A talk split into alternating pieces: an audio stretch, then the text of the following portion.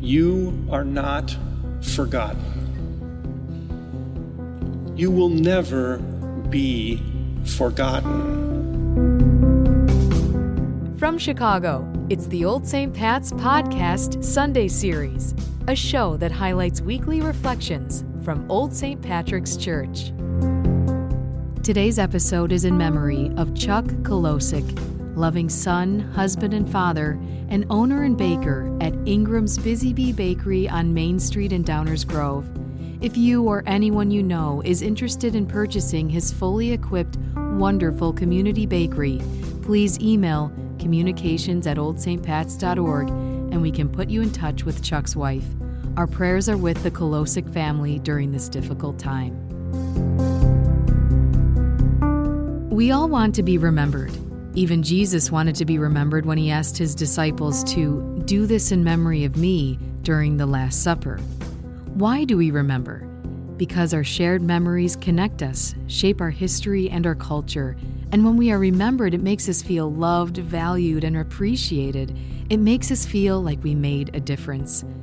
The recent news of service members and all those killed in Afghanistan, Hurricane Ida occurring during the 16th anniversary of Hurricane Katrina, and the continued loss of lives due to COVID 19 causes us to realize how important it is to remember victims of hard times.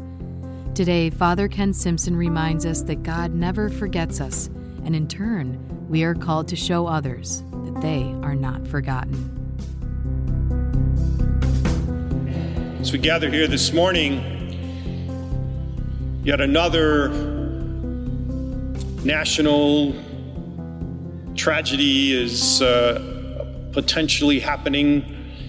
We gather, Hurricane Ida is moving towards the Gulf Coast, and people are getting ready.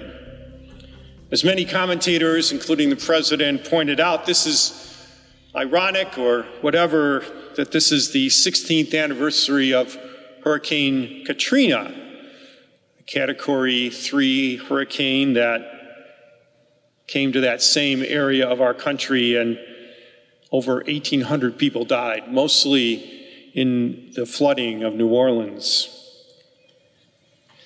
16 years ago, in 2005, um, I was doing campus ministry. I was the chaplain at Northwestern University, and um, like our young people here today, we did lots of service trips. And as soon as that hit New Orleans, we kind of pivoted and, and began to do um, frequent trips to New Orleans. We worked with Catholic Charities, and our basic work was to go to these homes and clean them out. Everything that had been touched by the floods, um, and then tear out all of the drywall, basically get it down to the studs so these buildings could be sanitized and, and then reused. Um, it was disgusting work. It was hot and nasty, smelly, and we did it for years. We also saw the, the, the power of floodwaters to completely rearrange a home, a whole neighborhood. We saw the devastation of complete parts of that city. We saw the failure of social services and social systems. But we also experienced the resilience and the, and the pride and the faith of the people. We were down there for one of those service trips, and um, one which was far after all the headlines about Katrina were long gone, but the need was still great. And so we were at church on Sunday as a group, and we were recognized from the altar and you know, introduced to people. And I'll never forget that as we were sitting there, I remember a woman turned to us and said, Thank you. Thank you for not forgetting us. Not thank you for the work you're doing or the nasty stuff we've called you to do. Thank you for not forgetting us. I told that story to uh, some of our young people who are here today as they were, we have a send off mass for each one of the trips. I told that story to them, and we will, as I say, hear from some of the uh, 99 and their parents who are here with us today a little bit later. We read last week in the bulletin some reflections from the participants. We'll hear a short one from someone later in, the, in, our liturgy today. And, and as you will hear, you're also invited across the street to 625 to um, hear more from them. Reflection on these experiences is central. It's, it's really kind of the reason for doing it. And reflection in a religious setting is religious reflection, theological reflection. And from what I picked up from last week's bulletin, the, the, the, question that was asked over and over again in order to reflect was How have you been the light? How have you seen the light in yourself, seen the light in someone else? How have you seen the light where we have been today? to see the light inside ourselves, to see the light in others, to see the light in the world around us, and to bring that light is what we're called to do. And when we do that, of course, when we reflect on that, the implication is that we come to encounter the living God, the giver of light. Or as it says in the scripture today, in James, the Father of light. Today in the, the gospel and throughout the scriptures, we're told that the Word of God, the law of God, the very presence of God is planted in each one of us. And we're told in James to be doers of the word and not hearers only. The secret sauce of a service trip is that doing helps the hearing, and hearing helps the doing. The first word we hear, the word we hear before we are born, the word we hear if we listen, if we're attentive, as we sang in our opening hymn, to the Word of God and harden not our hearts is you are not forgotten. You will never be forgotten. And we come again and again to not forget that, to remember that. That the Word, the law of God, is, is planted in you and me and each one of us. And as it says in the scripture, it saves us. It saves us at the level of the deepest level of us when we might be doubting it. We hold tight to that word. When the shadows uh, can, can try to block out the light, and there's so many ways and so many places we can think of that are shadowed in darkness.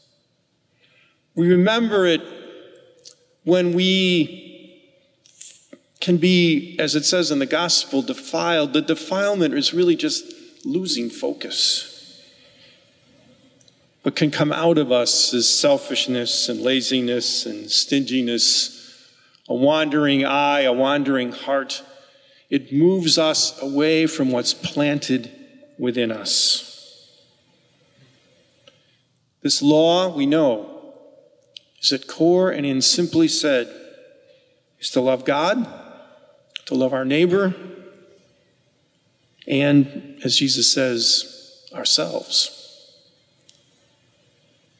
Now, the line that strikes me from Isaiah this morning is we're not supposed to add anything to that or subtract anything from that. No more and no less love God, and love our neighbor. Reach out to those who are feeling unloved. Reach out to those who don't have resources. No more, no less. Love God and love our neighbor. Pretty simple. And yet, it does get complicated in application. So we do need holy guides and wise teachers and deep reflection and, and a communion of support. Because loving God and neighbor and ourselves, like all relationships, they can get complicated. Jesus knows too. And he calls us and reminds us as we open ourselves to the Word and to the law that this is really counter. This is counter to our internal inclinations. And it's counter cultural, counter our culture of toxic individualism. As I read the reflections from our young people in last Sunday's bulletin, I heard two young souls discovering that if you allow yourself to look for the light, if you harden not your heart and find it in you and in others, it grows brighter. The more light we allow, the more light there is. That's the economy of God. And when we fully encounter the other, even as we are searching for who we are, which is the job of young people, but young people, let me, let me assure you, we're all looking still. We're looking for who we really, truly are. In the encounter with the other, we find out that we are together. There is no other. And the deeper we enter into that, our whole lives are a work tour, are a service trip, are a place to live out that love. And so here we are today. We come to the Eucharist. We come to the Eucharist, as I said at the beginning, we come with people gathered across the world. We come to pray into the places of darkness in our world and the places that are shadows in our own, our own hearts and lives. We come as a communion of the faithful. We come to remember and to give thanks and praise to God for that law, for that word, for that love that is planted so deeply within us. And if we allow it, it can grow and take over. We come together to say to God, to say to one another, Thank you for not forgetting us.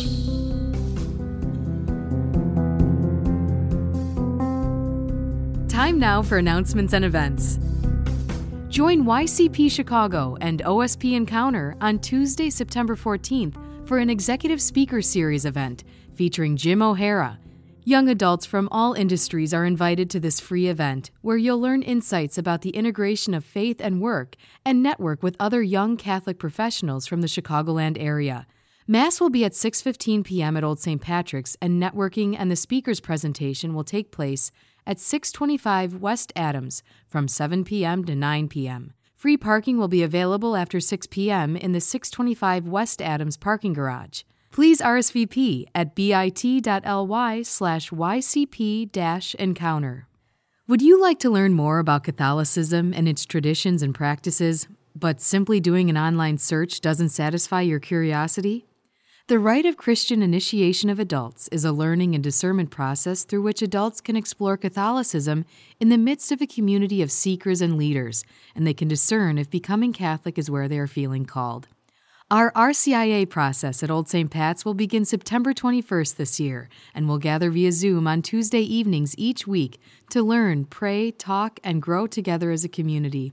If you're interested in participating in the RCIA process this year or simply connecting with a member of our leadership team, please visit bit.ly slash OSP RCIA inquiry. Are you interested in the message of Laudato Si'? Want to be a faithful steward of our common home? OSP Green Team shares your passion and needs you. To learn more about ways to get involved, contact Kayla Jackson at kaylaj at oldstpats.org. Thank you for listening to today's episode. The homily was originally given at the 10 a.m. Mass on Sunday, August 29th by Father Ken Simpson. For more information about all resources available, visit our website at oldstpats.org. To stay up to date with new episodes, please follow us on Spotify, Google Podcasts, and the Old St. Pat's app. Find us on Twitter at Old St. Pat's and on Instagram at Old St. Pat's Chicago. You've been listening to the Old St. Pat's podcast.